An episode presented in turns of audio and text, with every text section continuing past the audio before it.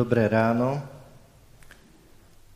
milí bratia a sestry, vážení rozhlasoví poslucháči, vítam vás na dnešných službách Božích z Evanielického kostola v Radvani. V neprítomnosti brata Farára budú zastupované, čítané.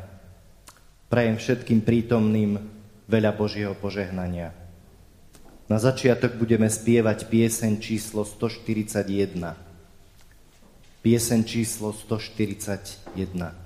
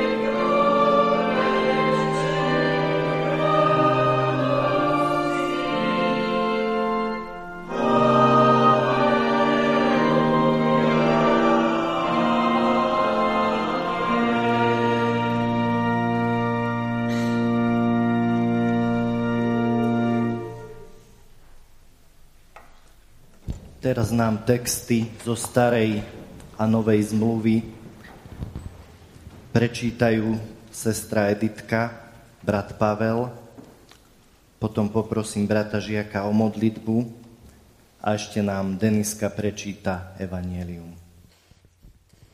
Žalm 95, verše 1 až 7.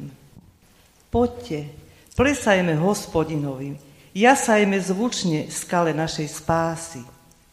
Predstúpme pred Neho s poďakovaním. Zvučne Mu jasajme chválospevy. Lebo hospodin je veľký Boh a nad všetkými bohmi veľký kráľ.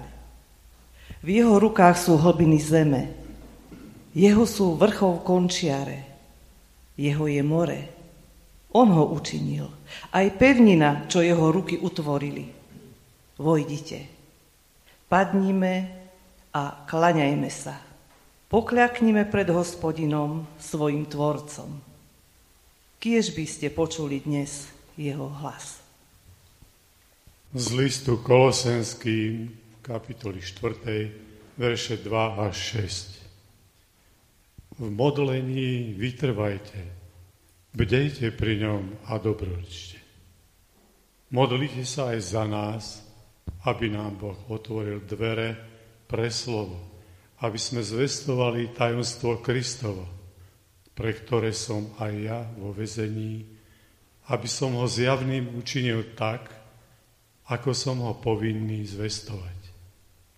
Žite múdro pred tými, ktorí sú mimo a vykupujte čas. Vaša reč nech je vždy milá, ducha plná, aby ste vedeli, ako máte každému odpovedať. Slovo, Slovo nášho Boha zostáva na veky. Amen. Milostivý náš nebeský Otec, ďakujeme Ti za Tvoju milosť a lásku k nám. Ďakujeme Ti aj za dnešný nedelný deň i za požehnané dni v uplynulom týždni. Ďakujeme Ti za Tvoju milosť, že sa opäť môžeme stretávať na službách Božích a môžeme ťa spoločne chváliť a oslavovať. Ďakujeme Ti, že sa môžeme spoločne vzdelávať v Tvojom slove a posilňovať sa vo viere. Prosíme ťa, daj, aby sme sa mohli sústrediť na Tvoje slovo, duchovne sa vzdelávať a rásť vo viere. Prosíme ťa o dar Ducha Svetého pre každého z nás. Ďakujeme Ti, Pane Ježiši, že si prišiel na svet, svojim životom na zemi si nás naučil správne žiť, že si sa za nás obetoval a podstúpil si ťažkú smrť na kríži. Ďakujeme Ti, že nám ponúkaš väčší život skrze vieru v Teba. Nedaj, aby sme pohrdali Tvojou ponukou na spasenie. Prosíme ťa, nebeský Otec, ochráňuj a požehnávaj nás i naše rodiny aj v nasledujúcich dňoch, veď nás bezpečne v živote. Daj prosíme ťa, aby sme boli svetlom sveta a soľou pre našich blížnych. Prosíme ťa, aby sme naďalej žili v miery a v náboženskej slobode. Prosíme ťa o mier na Ukrajine aj v iných krajinách, kde sú ozbrojené konflikty. Prosíme ťa, požehnávaj nášho brata Farára a jeho rodinu, posilňuj mu zdravie. Prosíme ťa, požehnávaj a náš cirkevný zbor i našu evangelickú církev. Amen. Evangelium dnes budeme čítať z Lukáša 11. kapitoly verše 13, 5 až 13. Potom im Ježiš hovoril – keď niekto z vás má priateľa a pôjde k nemu o polnoci a povie, priateľ môj, požičaj mi tri chleby, lebo mi priateľ prišiel z cesty a nemám ho čím ponúknuť. A on by zvnútra odpovedal, neobťažuj ma, dvere sú už zatvorené a deti so mnou v posteli. Nemôžem vstať a dať ti. Hovorím vám, keď aj nevstane a nedá mu preto, že mu je priateľom, pre jeho dotieravosť jednako vstane a dá mu, čo potrebuje. A ja hovorím, proste a dostanete. Hľadajte a nájdete. Klopte a bude vám otvorené. Lebo každý, kto prosí, dostane, a kto hľadá, nájde, a kto klope, tomu bude otvorené. Alebo či je medzi vami otec, ktorý by podal synovi kameň, keď si pýta chleba? A keď rybu, či mu podá hada miesto ryby? Alebo keď si pýta vajce, či mu podá škorpióna, keď teda vy, hoci ste zlí, viete dať dobré dary svojim deťom, o čo skôr dá Otec nebeský Ducha Svetého tým, ktorí ho prosia. Amen. Teraz budeme spievať pieseň číslo 273.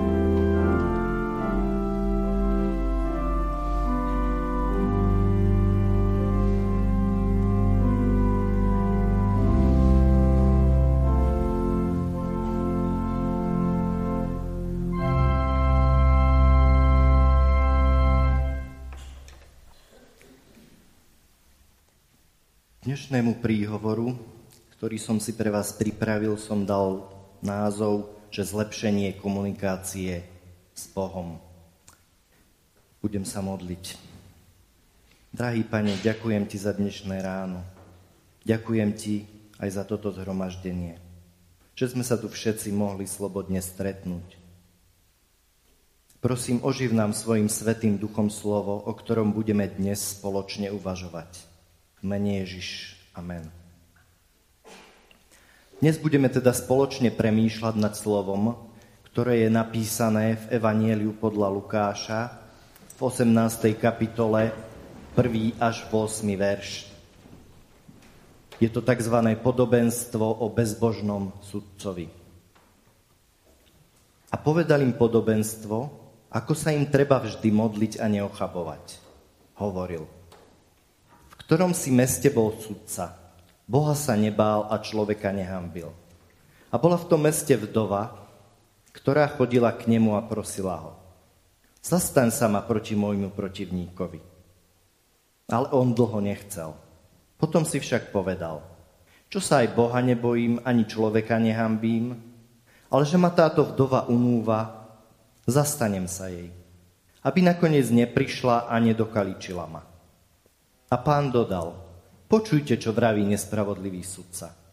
Či by sa Boh nezastal svojich vyvolených, ktorí dňom i nocou volajú k nemu, i keď mešká s ich vyslyšaním? Hovorím vám, čo skoro sa ich zastane. Ale keď príde syn človeka, či nájde vieru na zemi? Amen. Toľko z Božieho slova.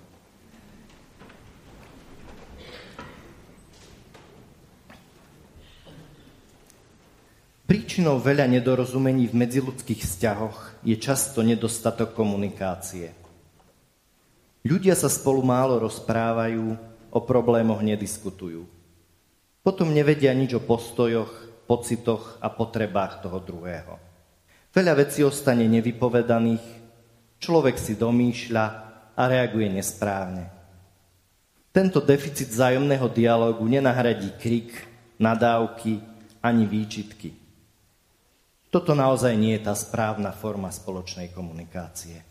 Takto vznikajú iba zbytočné hádky, odlúčenia priateľov, v extrémnom prípade i rozvody manželov.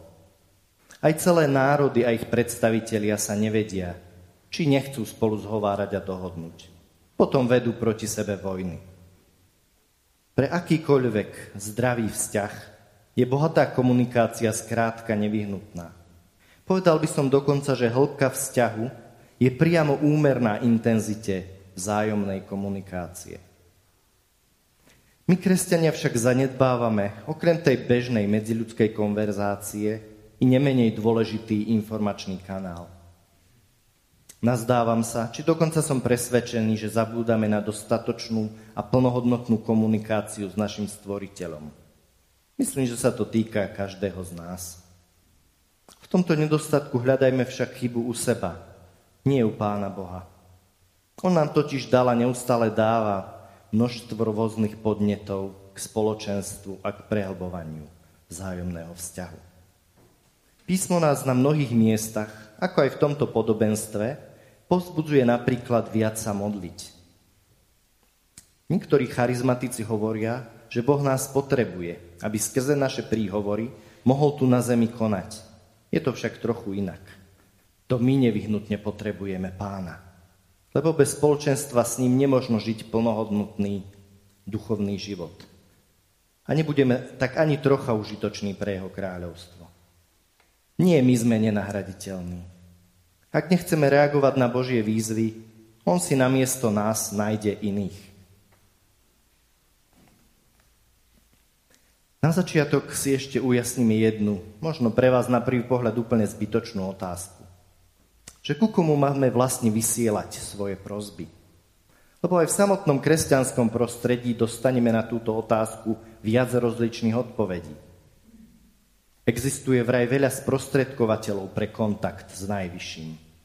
Tu si však dajme veľký pozor.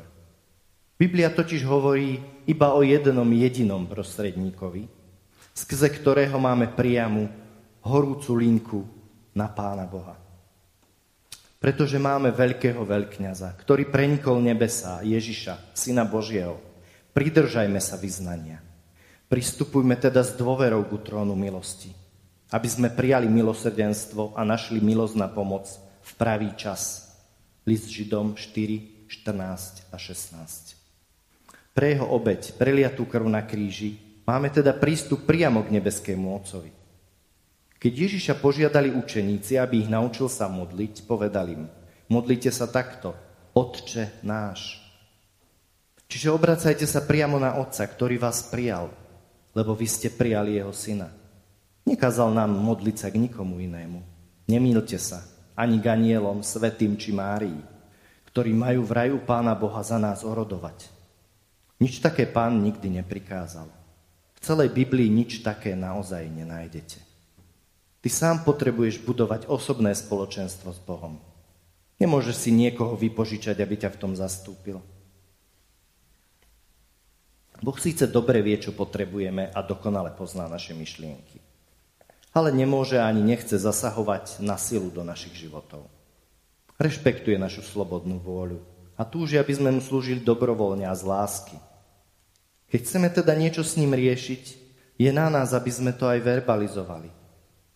Čiže povedali nášmu nebeskému Otcovi, čo nás trápi, čo máme na srdci, čo by On mohol vykonať pre nás.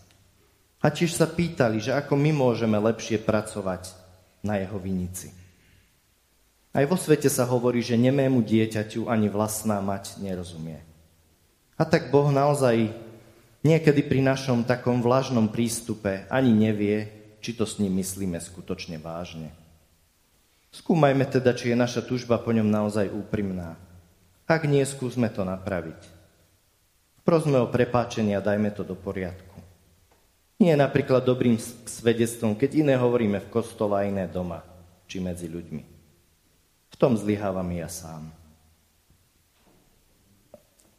Bratia a sestry, samotné slova majú obrovskú moc. Toto si dostatočne neuvedomujeme a potom jazyk niekedy nepoužívame vôbec, inokedy málo a často tiež veľmi zle. V slove sa píše, ovocím svojich úst sa nasíti žalúdok človeka a z výnosu svojich perí sa naje dosýta. Smrť a život sú v moci jazyka. Ak toho miluje, okúsi jeho ovocie. Príslovia 18, 20 a 21. A pán Ježiš hovorí, lebo pre svoje slova budeš ospravedlnený a pre svoje slova budeš odsúdený. Matúš 12, 37. Takže vôbec nie je jedno, či niečo vyjde z našich úst, aj veľmi záleží na tom, že čo hovoríme. Dajme teda na seba pozor, lebo Boh berie naše slová vážne. Čo už raz povieme, nedá sa vziať späť. Slová, ktoré vyslovíme, majú teda celkom zásadný význam, akým smerom sa bude uberať náš život. Rozhodujú o našej budúcnosti. Dokonca o tom, či vôbec budeme žiť. A tu nehovorím len o tomto časnom, ale i o väčšnom živote.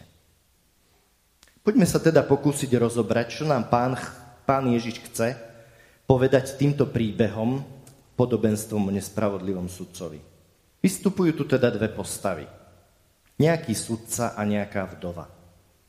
Sudca je opísaný ako človek, ktorý nemá nejaké zábrany. Ani pred Bohom, ani pred ľuďmi. Zjavne pri svojom povolaní nerozhoduje podľa najlepšieho vedomia a svedomia, ako by taký sudca mal, lebo tento človek podľa opisu, ktorý nám ponúka Lukáš, zrejme ani nejaké svedomie nemá. Pri sporoch, ktoré rieši, sa pravdepodobne prikloní na stranu, ktorá ho lepšie podplatí. Respektíve neurobi vôbec nič, kým nedostane nejaké to všimné. Tomuto asi všetci veľmi dobre rozumieme. O takýchto úžasných sudcov nie je ani na Slovensku núdza. Asi v žiadnej inej krajine na svete Neskončilo totiž toľko sudcov za mrežami, ako práve u nás. Tak všetka čest tým, ktorí rozhodujú naozaj nestranne. Potom je tu tá vdova, o ktorej nám príbeh nič bližšie nehovorí. Vieme iba, že mala spor s nejakým človekom, ktorý jej pravdepodobne ublížil. A evidentne bola v práve, keďže sa dovolávala u tohto sudcu spravodlivosti. V originále sa píše, že žiadala vyslovene o pomstu nad svojim protivníkom. Sudca však príliš dlho nereagoval. Možno tá nešťastnica nemala čím skorumpovať. Faktom je, že vdovy to v staroveku vôbec nemali ľahké. Jednak bola vtedajšia spoločnosť patriarchálna, čiže ženy nemali takmer žiadne práva. Navyše ani finančná situácia nebola zabezpečená, tak ako dnes. Neexistoval vdovský dôchodok, sociálne dávky, ani iné materiálne kompenzácie.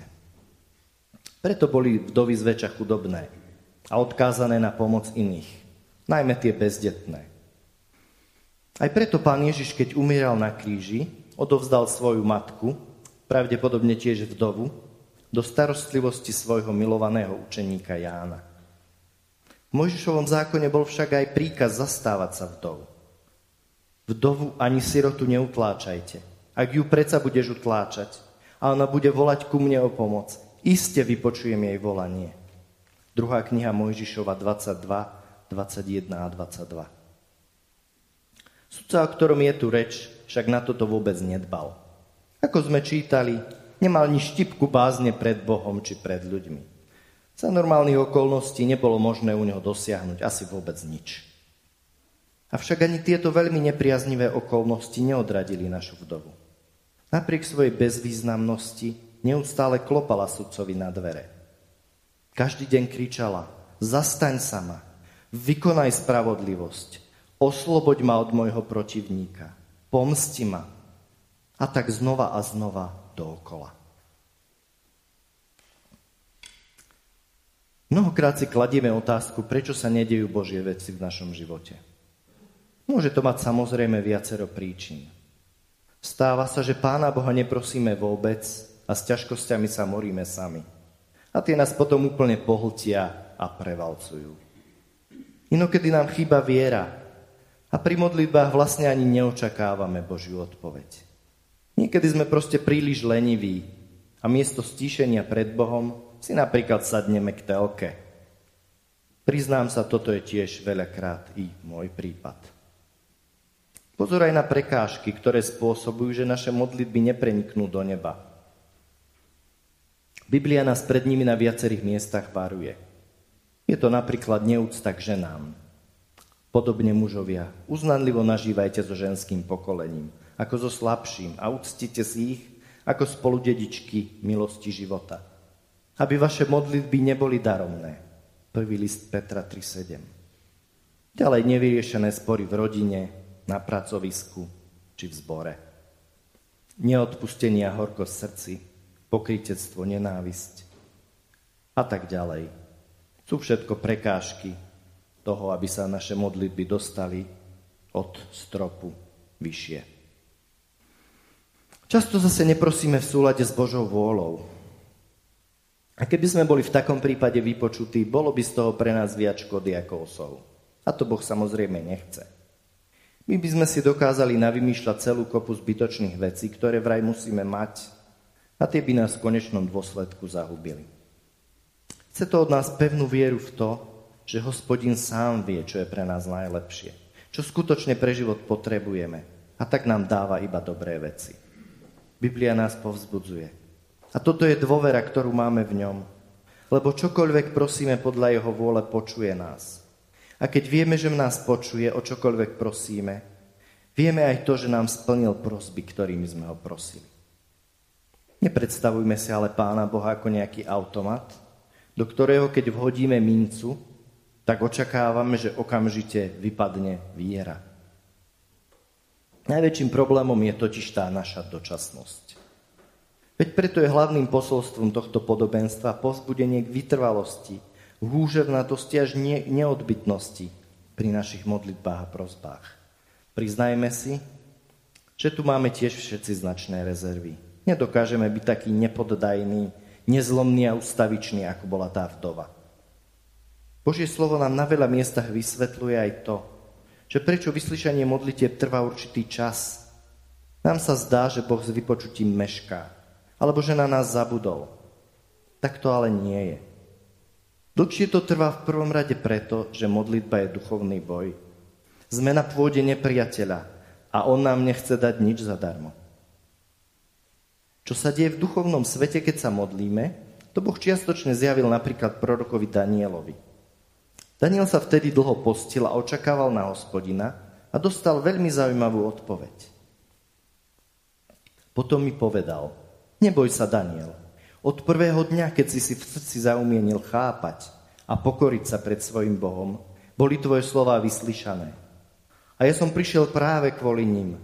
Ale knieža Perského kráľovstva stálo proti mne 21 dní. Ajhla Michael, jedno z prvých kniežat mi prišlo na pomoc. Nechal som ho tam pri perských kráľoch a prišiel som, aby som ti dal vedieť, čo sa prihodí tvojmu ľudu v budúcich dňoch. Daniel 10, 12 až 14. Tu vidíme, že hoci jeho modlitba bola vypočutá okamžite, výsledok prišiel len preto, že Daniel statočne bojoval ešte celé tri týždne. Nehodil po pár dňoch flintu do žita, ako to robievame často my. Keby tak urobil, Božia odpoveď by nebola k nemu nikdy dorazila. Ďalším skvelým príkladom z písma, ktorý nám ukazuje, že prečo je dôležité nikdy neochabovať v modlitbách, je príbeh o víťazstve Izraela nad Amálekom. Verte to tiež ako duchovný obraz toho, čo sa deje, keď stojíme na modlitbách. Kým mal Mojžiš zdvihnuté ruky, výťazil Izrael. Ale keď ich spustil, výťazil Amálek. Keď Mojžišovi ruky oťaželi, vzali kameň, podložili pod neho a sadol si naň. Áron a Chúr podopierali jeho ruky, jeden z jednej, druhý z druhej strany. Tak zostali jeho ramená pevné až do západu slnka. Józua ostrý meča premohol Amáleka a jeho ľud. Druhá kniha Mojžišova 17, 11 až 13. V našom živote je to takisto. Netreba sa vzdať, aj keď sa zdá, že prehrávame. Ani keď sú naše ústa príliš unavené, či srdce lenivé k modlitbe. Prestať bojovať automaticky znamená prehrať. Keď z akékoľvek príčiny modlitbu flákame, začne automaticky výťaziť ten zlý. Tu vidíme aj obrovský význam spoločenstva. Je to pre každého z nás veľký dar. Skutoční priatelia nás môžu podržať, podoprieť či povzbudiť, keď my sami už zápasiť nevládzeme. Preto ďakujme Bohu, ak máme okolo seba takýchto spolubojovníkov. Ako mal Mojžiš toho Árona a Chúra, ktorí podopierali jeho ruky celý deň. Ďalšou otázkou je, že za čo všetko sa máme vlastne nebeského Otca prosiť. Veľa konkrétnych potrieb prináša aj každodenný život – a udalosti, ktoré prichádzajú. Ďalej v Biblii nachádzame kopu Božích zasľúbení, čiže veci, čo nám chce Boh darovať, keď o ne požiadame. Máme tiež okolo seba veľa ľudí, ktorí potrebujú našu modlitebnú podporu. Vytrvalo sa modlíme najmä za záchranu, spasenie našich blízkych. Tu máme tiež tendenciu vzdať sa, hlavne keď nevidíme celé roky nejaké hmatateľné výsledky. Prosíme aj za uzdravenie, či vyslobodenie našich chorých príbuzných bratov, sestier a známych. Pritom potrebujeme tiež značnú dávku trpezlivosti. Aj toto je totiž beh na dlhé trate. K modlitbám za nemocných tiež nachádzame v písme povzbudenie. Preto vyznávajte si navzájom hriechy a navzájom sa modlite za seba, aby ste sa vyliečili. Mnoho zmôže v účinkoch modlitba spravodlivého. List Jakuba 5.16. Aj samotná modlitba pánova, oče náš, nám dáva určitý návod, osnovu, ako sa máme modliť. Ja si to nepredstavujem tak, že ju máme iba dookola bezducho opakovať, prípadne veľakrát za sebou. Lebo to už veľmi pripomína pohanstvo či východné náboženstvá.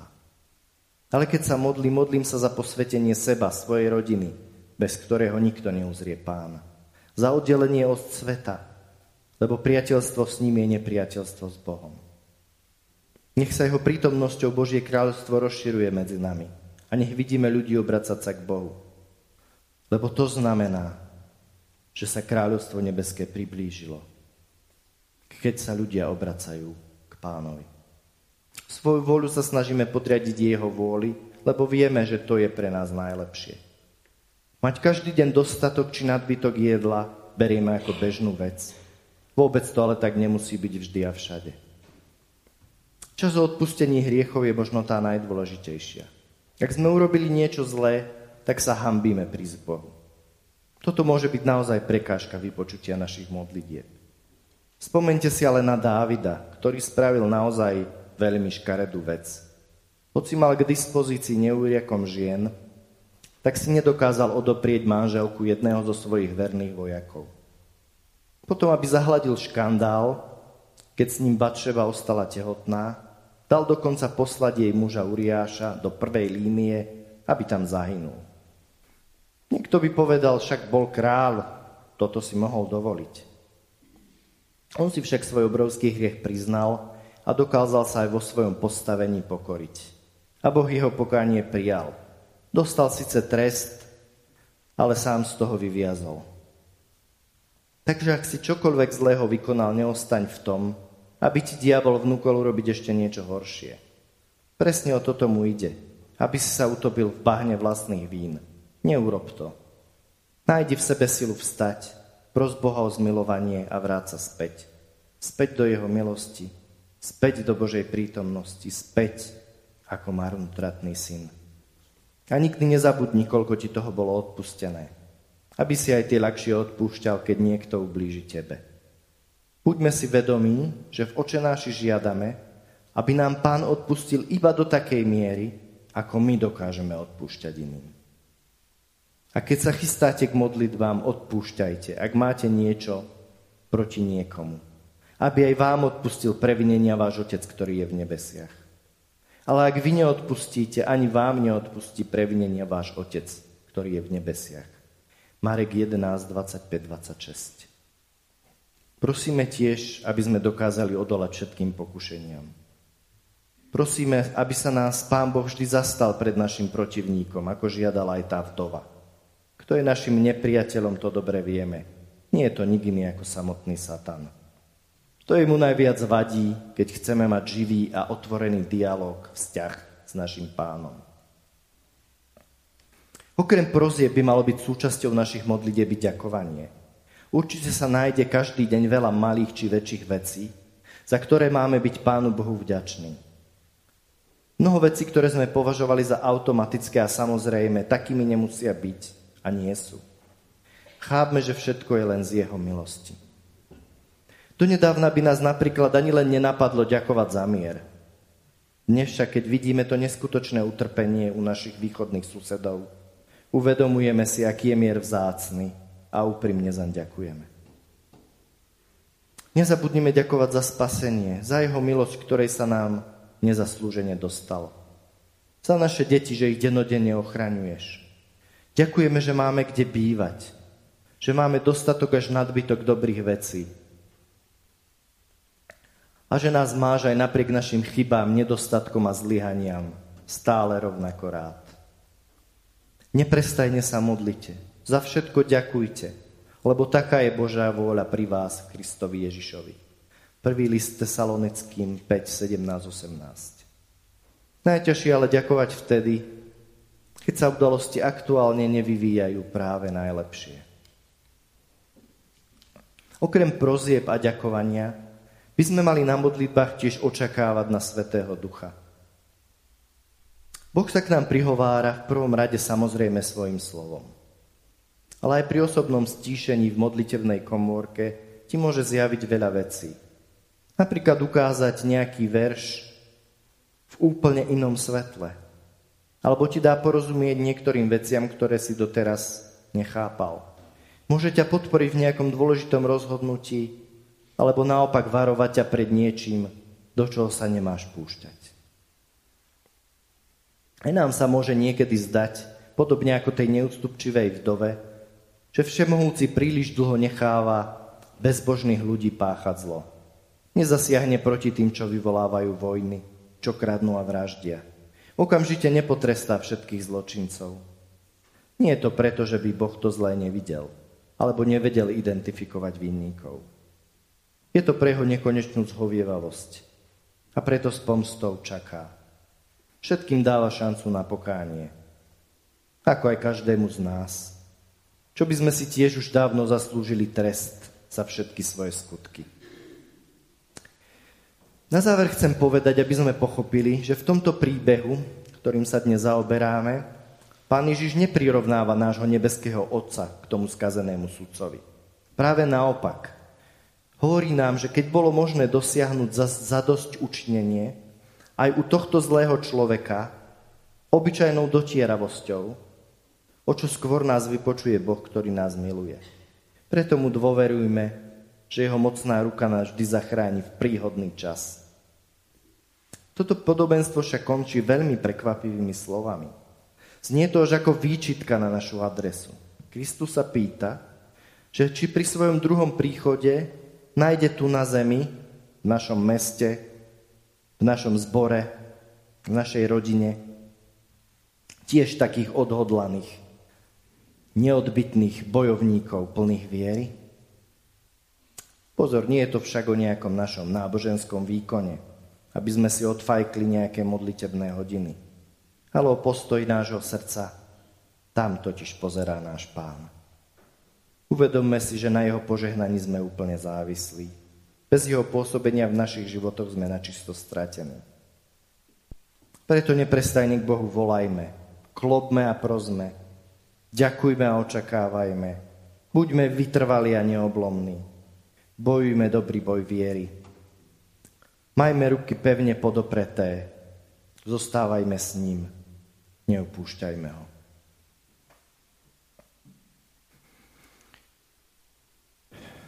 Pomodlím sa. Drahý pane, ďakujem ti, že sme aj dnes mali účasť na pokrme tvojho slova. Prosím, nech nám dá silu do nasledujúcich, možno i ťažkých dní. Ďakujem ti za tvoju milosť, že si sa nám zjavil v Ježišovi Kristovi a mohli sme ťa prijať ako osobného pána a spasiteľa. Prosím, daj sa nám poznať viac a premieňaj nás. Daj nám, prosím, väčšiu zodpovednosť a vytrvalosť v modlitebnom boji. Podopieraj nás, keď sa klátime. Ochraňuj nás pred útokmi toho zlostníka. Zmiluj sa nad, aj nad našimi nemocnými a trpiacimi, ktorých máme okolo seba. Otvor prosím dvere pre evanielium tu v Radvani. Prosíme, nech zavládne mier na Ukrajine. Učím to pri nás Ty sám, Otče náš, ktorý si v nebesiach. Posved sa meno Tvoje, príď kráľovstvo Tvoje, buď vôľa Tvoja, ako v nebi, tak i na zemi. Chlieb náš každodenný daj nám dnes a odpúsť nám viny naše, ako aj my odpúšťame vinníkom svojim. I neuvod nás do pokušenia, ale zbav nás zlého. Lebo Tvoje je kráľovstvo, i moc, i sláva na veky. Sláva Bohu, Otcu, i Synu, i Duchu Svetému, ako bola na počiatku, i teraz, i vždycky, i na veky vekov. Amen. Tak ešte by som tu mal niekoľko oznámov. Prvým oznámom je, že budúcu nedelu, to je 29. mája, sa tu v našom chráme uskutoční slávnosť konfirmácie. Ak sa nemýlim, konfirmované budú tri dievčatá. Pri tejto príležitosti by som tiež chcel poďakovať všetkým, ktorí sa zúčastnili na upratovaní tohto kostola nech vám pán všetkým požehná. Ďalším oznámom je, že vo štvrt, v štvrtok, teda tento nasledujúci 26. mája, budú služby Božie o 17. hodine, lebo je sviatok, vstúpenie. Biblická hodina teda tým pádom nebude. Ostatné aktivity by mali byť v obvyklých časoch. A posledným oznámom je, že služby Božie ešte pokračujú chválami, na ktoré ste srdečne pozvaní. V tomto podobenstve, teda rozborom týchto, tohto podobenstva sme si povedali, že aké je dôležité teda neochabovať v modlitbách a aké dôležité sú slova, ktoré vyslovíme, tak dá sa povedať, že aj chvála, ktorú vysielame k Bohu, je tiež modlitbou. Takže ešte raz vás srdečne všetkých pozývam. A teraz budeme spievať pieseň číslo 602. thank you